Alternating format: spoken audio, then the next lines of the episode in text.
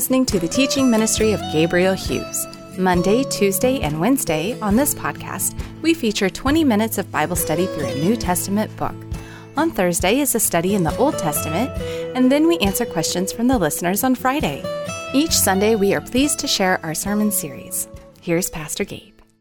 Most Sundays, I'm reading from the English Standard Version. Today, the Legacy Standard is what I have, so it might vary slightly from what you have in the ESV, but we'll talk about that. There's uh, some significant differences that are noteworthy. So, 1 Corinthians 6, starting in verse 9. Or do you not know that the unrighteous will not inherit the kingdom of God? Do not be deceived. Neither the sexually immoral, nor idolaters, nor adulterers, nor effeminate, nor homosexuals, nor thieves, nor the greedy nor drunkards, nor revilers, nor swindlers will inherit the kingdom of God. And such were some of you, but you were washed, you were sanctified, but you were justified in the name of the Lord Jesus Christ and in the Spirit of our God. Let us pray. Heavenly Father, as we come to our text today, as we examine these things that, uh, that uh, the Apostle Paul said to the church in Corinth 2,000 years ago, we still find relevance to us now, things that we must obey, an examination that we must do, looking into our hearts to see that we know the Word of God and we are following, we are doing what you have commanded. We have seen a rebuke that has been given to this church over chapters 5 and 6. It's easy for us to point back at them and say, look how foolish they were but these things readily apply to us even now, especially as Paul is calling this church to examine, as we're going to see through the rest of chapter 6 here. Examine themselves that they walk in purity, that the body is for the Lord and not for sexual immorality. So may we continue to submit ourselves in holiness unto you. Clothe us in your righteousness, that we may live for you day by day in the obedience of our God. It is in the name of Jesus that we pray. Amen. So, a reminder once again, as we finished up the section last week on Paul rebuking the Corinthians because some of them were taking their brothers and sisters to court. And so we get to this section in verses 9 through 11. And I mentioned to you last week that this is kind of a hinge passage because we've been talking about, Paul has been addressing a matter of sexual immorality ever since the start of chapter 5. Remember, there was a man who was guilty of sexual immorality in their midst, and the church had not done anything about it. They've been given authority to be able to judge even those that are within the church. But instead of doing that, instead of exercising that authority which the Lord has given them to exercise, they were taking their own brothers and sisters to court and having unbelievers be their judges. So Paul says you won't handle the matters among you that you should handle, and instead, these things that you should just let go, you're taking to court and letting unbelievers be your judge. When the reality is, do you not know that we are going to judge even angels? A day is going to come when we're going to sit with the Lord on his throne, as Jesus said in Revelation chapter 3 and we will judge with him. We'll judge even angels, according to what Paul says here. But you're abdicating that authority that God has given to you, and instead you are submitting yourself to the judgment of men. You're submitting yourself to the judgment of a kingdom that we're not even a part of, a kingdom that is coming into judgment. Instead of handling these matters amongst yourselves, which you should be perfectly capable of doing. Is there not a, a single person wise among you, as he says in verse 5, who is able to judge and pass judgment between his brothers? And instead, before unbelievers, you're going to court. One another is taking one another to court. We looked at some various examples of this last week, uh, uh, chiming in with some various ways in which we in our world today might judge one another or let others, unbelievers, be our judges instead of handling these matters in ways that the Lord has said they are to be handled. If we have a difference between one another, we should be able to take that to each other and handle this as brothers and sisters in the Lord. So then Paul is going to get back to addressing the matter of sexual immorality. And this time, not about sexual immorality in their midst, but even examining themselves. Each one of you should submit your body unto the Lord as a living sacrifice, instruction we also have in Romans 12 1. But we do this in the context of understanding that our body is a temple of what? A temple of the Holy Spirit. Now, Paul had said that previously in chapter 3. You are a temple of the Holy Spirit. But where he talked about that in chapter 3, he spoke about it collectively. He was talking about the church. Where he's going to make the address later on in chapter 6, now he's making it a personal examination. Your individual bodies are temples of the Holy Spirit, for you have the Holy Spirit dwelling within you. So, as we go from this talk about judgment, judgment in the church, submitting yourself to judgment among unbelievers, and then self judgment, which is coming up in verses 12 through 20. Before we get there, we have this pivot point here in verses 9 through 11, where Paul says, Or do you not know? That the unrighteous will not inherit the kingdom of God. Now, if you're reading this in context, then you understand that that question is directly tied to what we had just read in verses 1 through 8. You're submitting yourselves to the judgment of people in another kingdom. We as Americans wouldn't let ourselves be judged by the Canadian government. Mexico has no authority over us. The Muslims can't come in here and go, hey, you're violating the laws that we have in Iran or wherever else. We would not submit ourselves to their judgment. So, why would you submit yourselves to the judgment of those who are of a kingdom that you're not a part? This kingdom, this fallen kingdom, the kingdom of this world that is coming into judgment, will not inherit the kingdom of God. The kingdom of this world is coming into judgment. The kingdom of God will last forever. And so, do you not know that the unrighteous, these people whose judgment you're submitting yourselves to, they will not inherit the kingdom of God? Now, this is not to say that we should not be going out into the world and doing evangelism. After all, Paul said earlier that, uh, that uh, in chapter 5, I wrote to you in my letter, this is verse 9 of chapter 5, I wrote to you in my letter not to associate with sexually immoral people. I did not at all mean with the sexually immoral people of this world, or with the greedy, the swindlers, the idolaters, for then you would have to go out of the world. So then, certainly, we have to go out of this church into the world, and we need to share the gospel, right?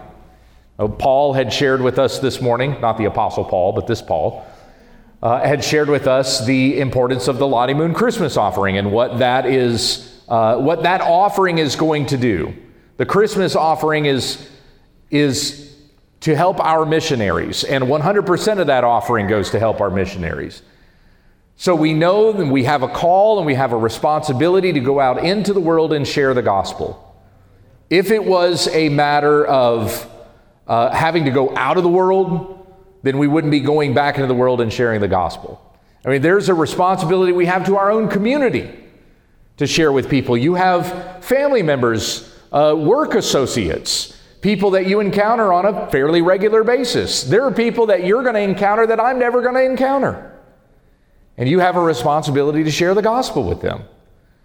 So, certainly, we should do that, but we understand that the vast majority of people are not going to come to the saving knowledge of Jesus Christ. And we have the promise that is given to us in Scripture that judgment is coming against this world. In fact, that should be part of our evangelism. The judgment of God is coming. So repent and turn to the Lord Jesus Christ and be saved. And those that do not repent will be part of this kingdom that will not inherit the kingdom of God. So you're either going to be of the kingdom of God or you're going to be of the kingdom of Satan. And Paul is essentially saying to the Corinthians here, why would you submit yourself to their judgment?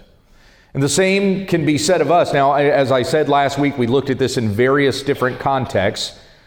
But we still need to understand a general principle that we do not submit ourselves to the judgment of this world. As Paul said in Galatians 1:10, am I am I out to please men? If my ambition was to please men, then I would not be a slave of Christ. So my desire is to serve the Lord first and not men. The apostles in Acts chapter 5, we must serve the Lord first rather than men. So we understand that these who are of this world are of a kingdom that, are, that is coming into judgment. They will not inherit the kingdom of God. So why would we subject ourselves to their judgment? Why would we try to please those who are not out to please God? Do you not know that the unrighteous will not inherit the kingdom of God? Now, what's interesting to note here, I didn't do uh, in this Bible, I don't have this underlined, so I wouldn't be able to tell you exactly where this is at. But uh, over the course of chapters 5 and 6, we've had Paul ask this question several times Do you not know? Do you not know that the unrighteous will not inherit the kingdom of God? Look back up at chapter 6, verse 2. Do you not know that the saints will judge the world? Look at verse 3. Do you not know that we will judge angels? These are all things that Paul has said to this church previously. These are all instructions that they should know, but they're not exercising them, are they? You know, one of the most indicting questions that the Lord our Savior asked during his earthly ministry was this question Have you not read? One of the most indicting questions that Jesus asked, especially of those scribes and Pharisees, those who had read and were entrusted with teaching the people, but they weren't. They were feeding themselves rather than feeding the flock of God. And he says to them, Have you not read? I am burdened with that question every time I see it. Because we live in a culture and in a time in this day in which the Word of God is so readily available at our fingertips, and we don't read it. I have it right here. I have it right here in, in front of me in two forms. I have my Bible right here, and I have about five or six Bible apps on this phone that I use for cross references and other things. You have it on your computer. You, you have how many Bibles at home? According to surveys, the average American, the average American has an average of three Bibles in their home. The Word of God, right here in a book. And yet, do you look around at the state of America right now and see people that are reading the Word of God that they have at home? You just look at the rotten fruit that's being produced by our nation, you can know that people are not reading it. What an indictment it is against the people of this culture to say to them, Have you not read? And we have less of an excuse than probably any generation in the last 2,000 years. We have less of an excuse to say that we haven't read. For by the wonderful providence of God, the invention of the printing press, and then the invention of the internet makes it so available, so accessible for us to be able to come to the Word of God whenever we want and read it. And by His Holy Spirit, be able to understand it. And yet we're not reading it, let alone applying it. And here, these things the Apostle Paul has previously said to the Corinthians, and we know that by the number of times that he asked this question do you not know? Do you not know? As, as though to say, Do you not remember what it is that I said to you and what I told you about these things? So they have no excuse not to be doing the things, not to be following the instructions that Paul is reminding them of here. They've been given these instructions before, and yet they are not following them. So, do you not know that the unrighteous will not inherit the kingdom of God? Have you not read? Do you not remember? Do not be deceived, he says. Four words right there in the middle of verse 9. Do not be deceived. How is it that we are deceived? We're deceived three ways. These temptations come at us three ways. It's either by Satan, by the schemes of Satan, it's by the temptation of the world. The world might try to tempt us or entice us to do things that are contrary to what God has said. But then the worst enemy that we have against us is, yeah, Sonia's tapping it. Ourselves, our own flesh. We can be deceived by our own flesh. No one lies to you more than you lie to yourself. Paul says, Do not be deceived. How can we prevent from being deceived? Yeah, yeah, and he's tapping it right there. Right? Read the Bible, read God's word, know what it says, and apply it. And we can keep ourselves from deception by walking in his truth, in the light of his word. Remember the song that Andrew closed with last week when we walk with the Lord in the light of His Word, what a glory He sheds on our way, right? By the light of His Word. In Psalm 119, Your Word is a lamp unto my feet and a light unto my path. By the light of God's Word, we walk and we will not be deceived. Do you not know? Do not be deceived. Neither the sexually immoral, nor idolaters, nor adulterers, nor effeminate, nor homosexuals, nor thieves, nor the greedy, nor drunkards, nor revilers, nor swindlers. Paul gets real specific. Here are those who will not inherit the kingdom of God. The unrighteous will not inherit the kingdom of God. Who are the unrighteous? Paul gives these list of vices. Now, anytime we see a list of vices in the New Testament, it's by no means exhaustive. There are other sins that we could put on this list, correct?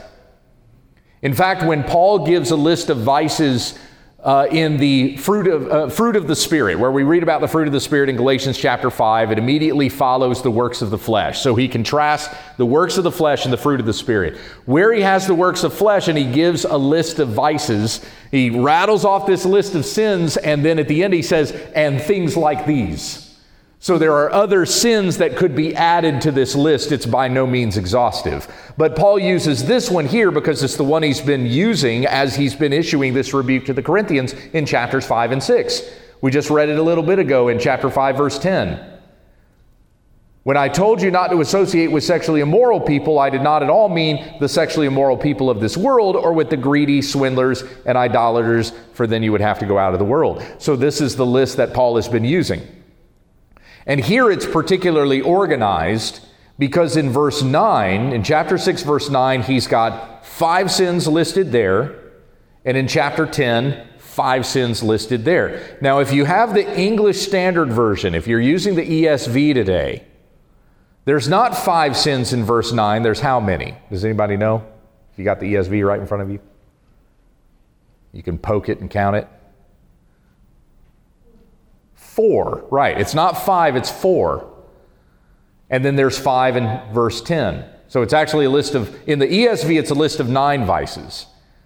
But in the NASB, if you're using the New American Standard, or the Legacy Standard, it's 10. It's five and five.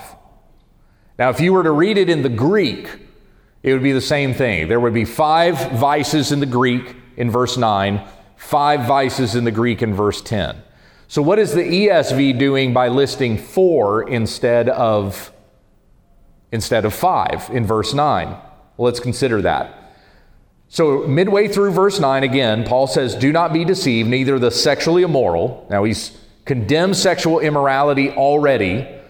And basically, what comes next, the next five or the next four vices that are listed, are just expounding upon sexual immorality. These things are sexually immoral. Now, what do we mean with that term sexual immorality. What does that mean? Some, some translations will just use the word immoral. It won't even qualify it as sexually immoral. It'll just say immorality. But what do we mean by sexual immorality? Anything that goes against what God created. Anything that goes against what God created. Yeah, what He intended for sex. And what sex meant for. Procreation. Yeah, procreation, intimacy, and marriage between a husband and a wife.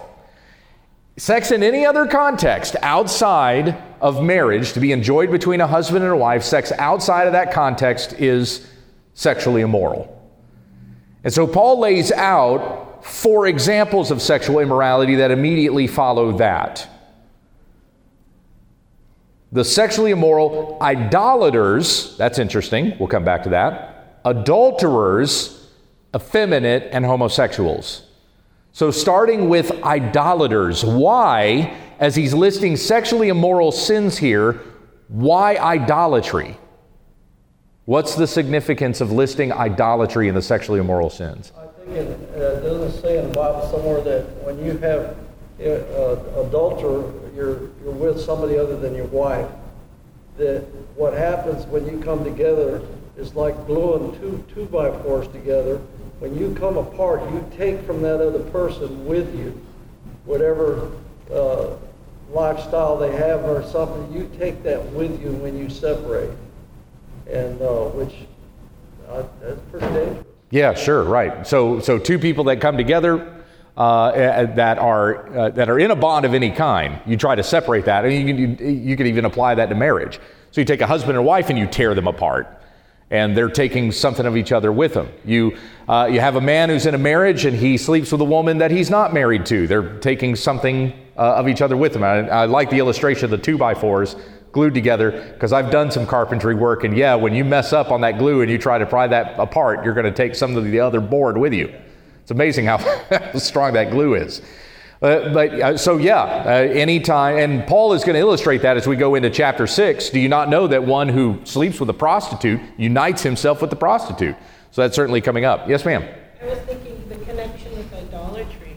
Wasn't it common practice with a lot of the cults in the area, like the cult prostitutes, that would be involved in that sexual immorality and worshiping the false god? Absolutely. So, as far as the connection to, um, to idolatry goes, in Corinth, sex was tied to idolatry. If you went to the pagan temple, like the, the temple to Aphrodite, for example, remember that temple was there in Corinth. You go to the temple of Aphrodite to sacrifice to Aphrodite, you would sleep with a priestess prostitute on an altar to Aphrodite. That's what would happen. So, this was the connection between idolatry and sexual immorality. Now, this isn't the only place that Paul makes that connection. If you go to Colossians chapter 3, he makes it there as well. And in fact, he ties sexual immorality in with covetousness. So even desiring it, even coveting this sex outside of marriage, even that is just as wicked in the eyes of God as one who actually follows through with it and does it. For Paul goes on to say in Colossians 3 6, the wrath of God is coming against such things. Even the desire for sexual immorality, the wrath of God is coming against it. And so, quite the quite the, the call to check ourselves that, that our desire would be for Christ and for His holiness. And we don't do that begrudgingly. Oh, God, all these people in the world and, and all the sex that they enjoy, I wish I could be like them. Now, that's, that's wicked. That's evil. That's to say that what the Lord has given to you, which is Himself and His Son, is not good enough for me. I got to have these other things in order to be satisfied. That's idolatry. It's putting something in the place of God. It's putting something higher than God. If I could have this other thing, then I would be satisfied. And you could try to portion out your faith walk and you could say, 99% of myself I give to Jesus. Can't I just have this other 1%? If it's without this 1% that you're not satisfied, that's your God. That's what it is that, that governs your thinking and owns your heart. The thing that you think you have to have in order to be satisfied is the thing that rules you. And so, particularly when it comes to sexual immorality, and, and especially in the context of what the Corinthians were enduring within their own culture and what was surrounding them, idolatry was connected to sexual immorality, sexual immorality connected to idolatry. You know, whenever you look at the pagan practices, not just what was going on in Corinth, but you look at pagan practices in the history of the world, whatever the pagans worshiped, there was sex and, and gross immoral sacrifice that was attached to that. So if you were to have some sort of pagan culture where it was like, we worship the wind, let's go worship the wind today, they would go somewhere and have sex and then sacrifice a baby. And, and that's not far fetched. That's exactly what they did. There was human sacrifice and there was sexual immorality attached to the worship of false gods, attached to their paganism. So it was not too different here in Corinth. Sexual immorality in virtually every temple that was going on there in, uh, in this particular city. And we did our background to the city of Corinth uh, at the start of our study. I had mentioned uh, a lot of that, that, that the Christians, these Christians here in Corinth, they were coming out of that. They were being rescued out of that. But some of them had not fully disconnected themselves and not fully cut themselves off from the ways of the world. And even though they were attending the church here in Corinth, there's still part of them that still desired the lifestyle that they came from. So Paul says in verse 11, such were some of you, but there are still some amongst them that haven't let go of those things yet, right? So the unrighteous will not inherit the kingdom of God. And here's that list of sins the sexually immoral, the idolaters, the adulterers. Now, adultery is very specifically uh, a person who is married sleeping with someone who they're not married to. That's adultery. Sleeping with someone outside of marriage is not technically adultery. What's the word that we use for that? Fornication, right. So if you're sleeping with somebody that you're not married to and you yourself are not married, that's fornicating. But if you are married or this other person is married and you're sleeping with somebody that is married to somebody else, that's adultery. But in the context of the way that the word is used here, both would apply. Whether it's adultery or whether it's fornication, they're both considered adultery in this context uh, in which Paul is listing these vices. So we have, uh, we have sexual immorality, we have idolatry, we have adultery. Now the next two, and this is where the ESV combines these into one. In the New American Standard and in the Legacy Standard. And there's also two different words in the King James and the New King James.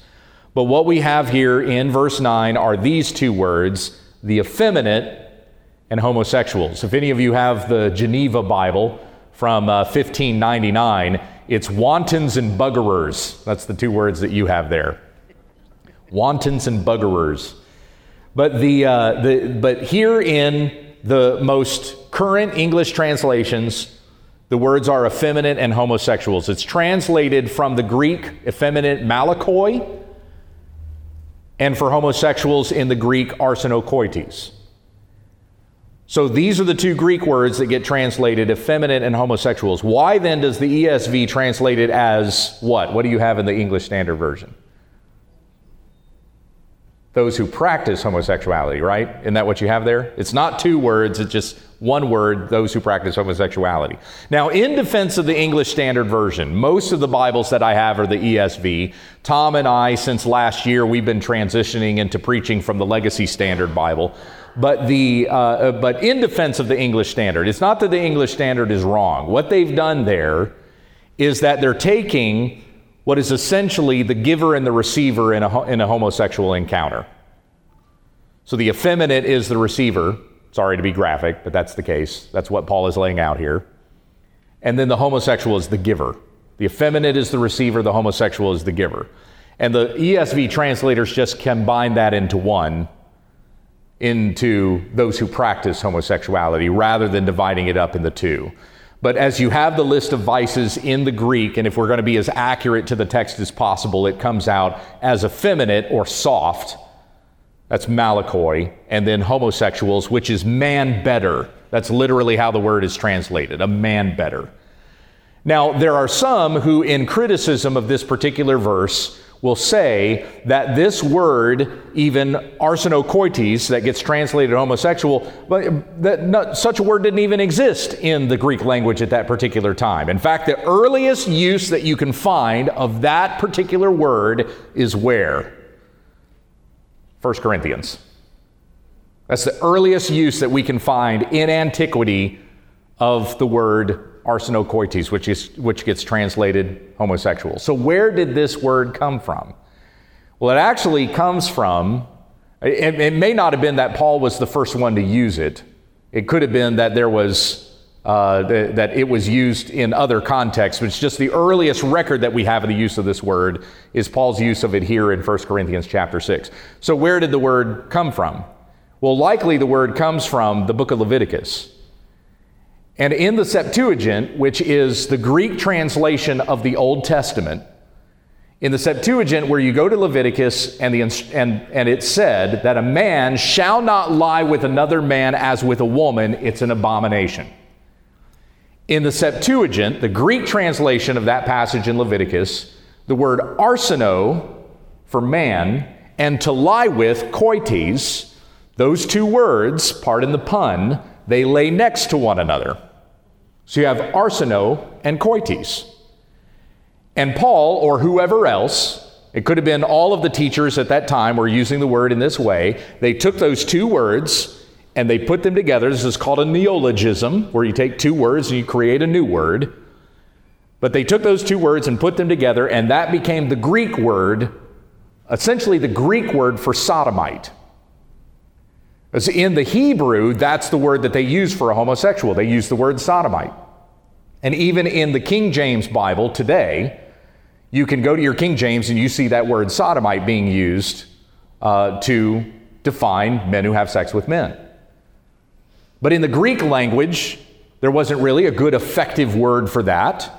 And so there was one that was used, that was invented essentially, a neologism taken from Leviticus, in which the word arseno and koites are put side by side. Now you have arsenokoites, which, again, as I mentioned, literally is translated man bedder. So you have the effeminate and you have the homosexual or the man bedder. Both of those are listed here. So whether a person uh, if a man makes himself effeminate in that kind of a sexual encounter, or you have the aggressor in that particular encounter, both are considered wicked and sexually immoral. Now, because we are seeing within our culture today men who are wanting to call themselves women, or women who want to call themselves men, these things are becoming more and more prominent and I, as a teacher of the Word of God, would prefer to use a translation that is going to distinguish those two sins. And so we have effeminate will not inherit the kingdom of God, men who would want to make themselves women, in other words, and the homosexuals, or those who have same sex sexual relations with one another, will not inherit the kingdom of God. Now, as I said to you, I think it was either last week or the week before, the way that we think about verses 9 through 11, we often think of those passages as being a clobber verse for homosexuality. This is how we can tell people that the homosexuals will not inherit the kingdom of God because of what Paul says in 1 Corinthians 6 9. And that's true. We can use the verse in that way so that a person will be convicted of their sin and recognize that the homosexual attitudes that are being adopted and accepted in this culture today are not of God. He does not honor that.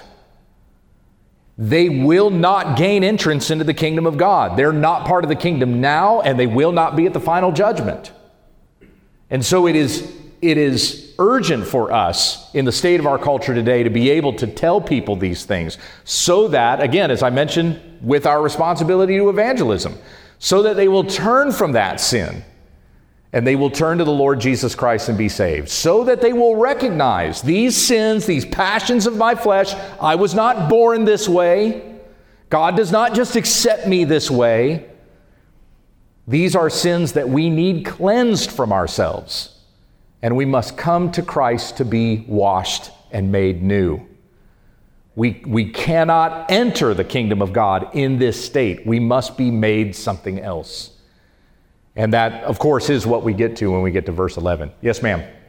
It's becoming harder to have the heart with what you're saying because it seems like in my work setting, it's like it's not only that people want to have that relationship, but they want you to acknowledge that relationship, embrace that relationship, tell them it's fine for them to be that way. So it's getting really hard to keep that attitude that they need to become repentant. Right, absolutely. Yeah, I, I mean, it, it could cost you your job. Yeah. We're seeing that in the world today of, of Christians that are, just because they won't go along with it, are being ostracized and could lose their jobs as a result. Yes, sir. Yeah, to uh, go ahead with that also. Uh, where I teach, I, I end up with coming in.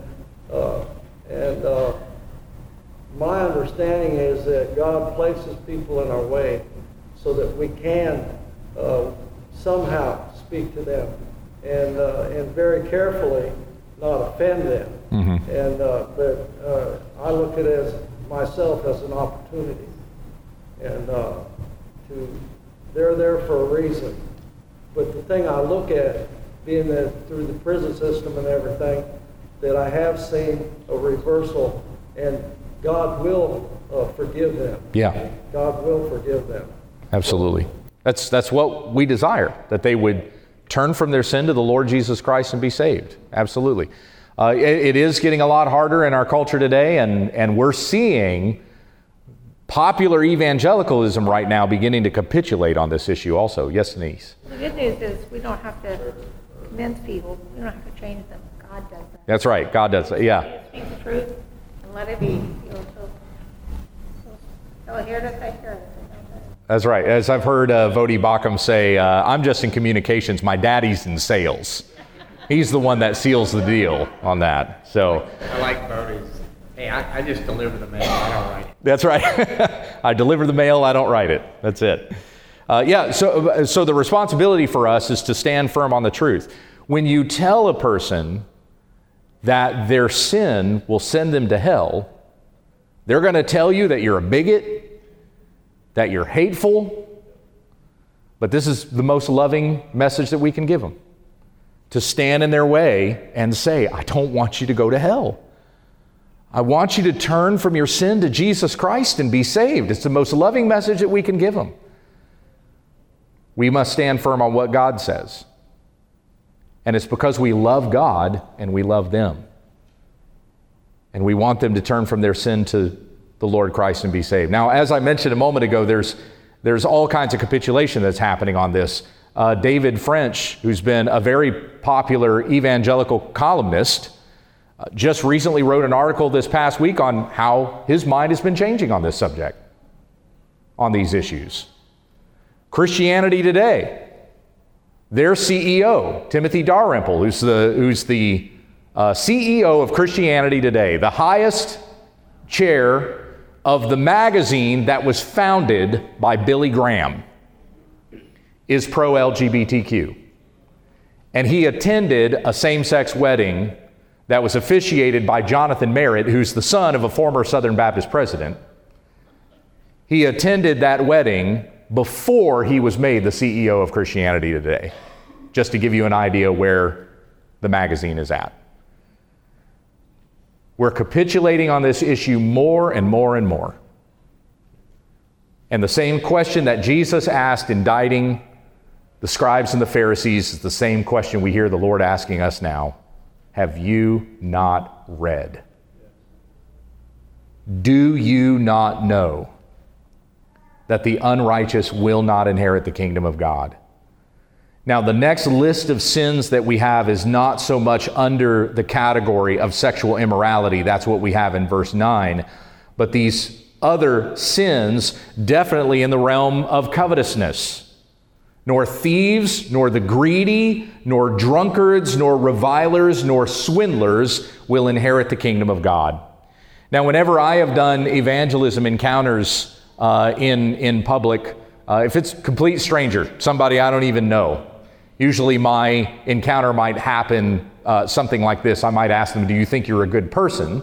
Or the question I'll ask them is, Where do you think you will go when you die? Do you believe there's an afterlife? What do you think happens to us when we die?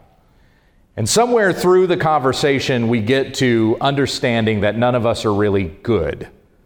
Or this person might think that they're good, and I say, Can I test you on that? They say, Sure. Uh, and I will say to them, Have you ever stolen anything before? No, I've never stolen anything. Are you sure about that? You ever pad your time card? Like write down hours that you didn't really work? Isn't that stealing from your employer? So we're closer to being thieves than we really are. I'll ask this person, Have you ever told a lie before? Oh, yeah, I've lied. Everybody lies. Well, what does that make you if you tell lies? Makes me a liar. What does it make you if you steal? It's funny how many times I get the answer, it makes me a stealer. No, you don't play football for Pittsburgh. It makes you a thief. You're a liar, you're a thief. You ever taken the Lord's name in vain? Sometimes I ask that question and they'll do it right there.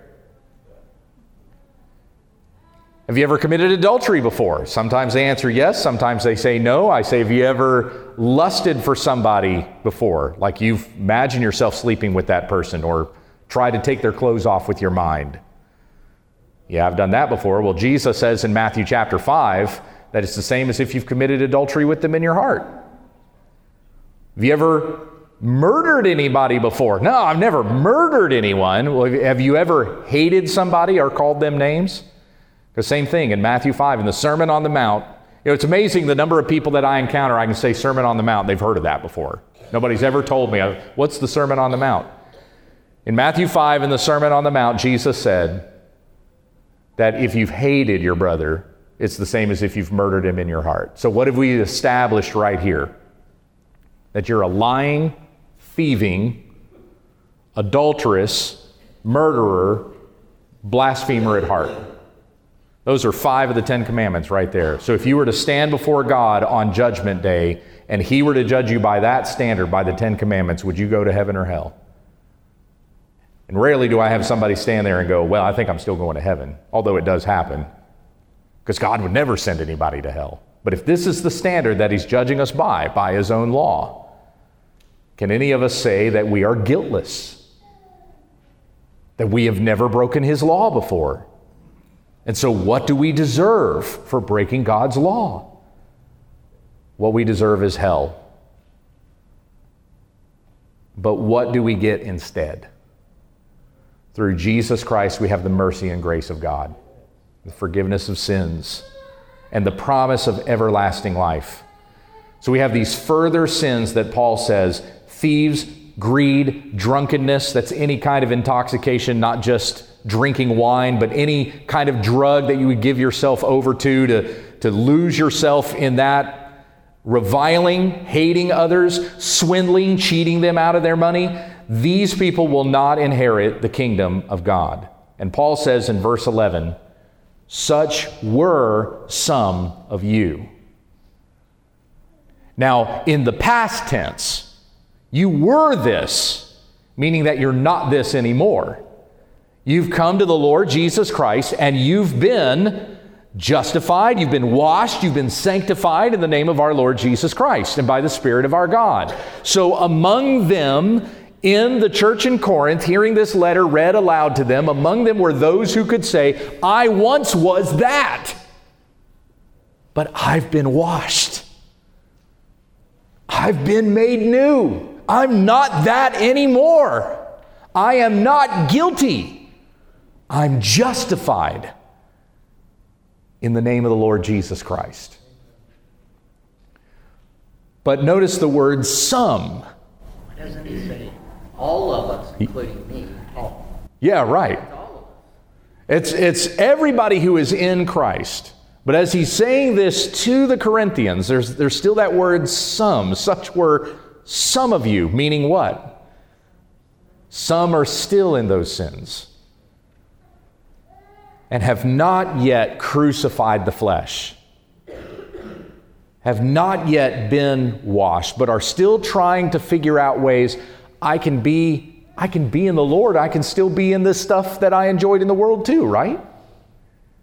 Paul's going to confront this again a little bit later on in chapters 10 and 11 where he's going to say, "You cannot dine at the table of demons and at the table of the Lord." You are either in the kingdom of Satan or you're in the kingdom of God. You can't have a foot in both. The unrighteous will not inherit the kingdom of God, but what will the righteous receive? Everlasting life in the kingdom of God.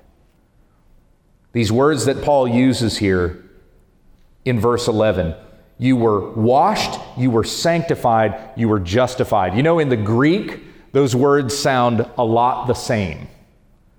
Doesn't work for us as well in English washed, sanctified, justified, but in the Greek it kind of sounds the same. Uh, you think that, that um, uh, uh, you know, using same sounding words to make your points is just a Baptist preacher thing. It's, it's not. Paul did it too, even in his letters. We kind of lose it in the English translation, but that, that whole mechanism, uh, he uses it here. And Pastor Tom, who reads Greek much more fluently than I do, has showed me where it's in the book of Hebrews as well. You'll see points that begin with the same letter. It's like, oh, hey, look, just like we do it with our points in Baptist preaching. So they did it in, uh, in the Greek as well. that, some of that stuff is fun to see. I'm just kind of throwing that out there. But yeah, these words, they, they, they sound a lot the same. And you might imagine you were washed, hallelujah. You were sanctified, hallelujah. You were justified, amen, in the name of the Lord Jesus Christ. We once were guilty, we once were subject to judgment. Remember, we've been talking about judgment through chapters 5 and 6. But Paul concludes with this characteristic of those who are in Christ Jesus that they are justified. You are innocent. You are free from judgment by faith in Jesus Christ. So no longer walk in the way that you were in before. If you're still in the sins for which the guilty will be counted, then you're not really justified. You haven't really been washed. You're not really being sanctified. But if you are in Christ and you've been washed and made new, then you shouldn't be in those sins anymore. Doesn't mean that we won't sin as we're walking this narrow way, but it's not our desire. It's not our orientation. We're not going toward the sin, we're going toward what? We're going toward Christ. Or as Isaac Watts said, we're marching to Zion, beautiful, beautiful Zion. We're marching onward to Zion, the beautiful city of God. So let our desire be for Christ and his righteousness. Let us put off, as it says in Hebrews 12, 2, every sin and every weight that entangles, and run with endurance the race that is set before us, looking to Jesus, the author and the perfecter of our faith, who for the joy that was set before him endured the cross, despising the shame and is seated at the right hand of the throne of God. We've got one last Sunday we're going to spend on sexual immorality, and then we'll finish this section before we come back to our study in 1 Corinthians in January.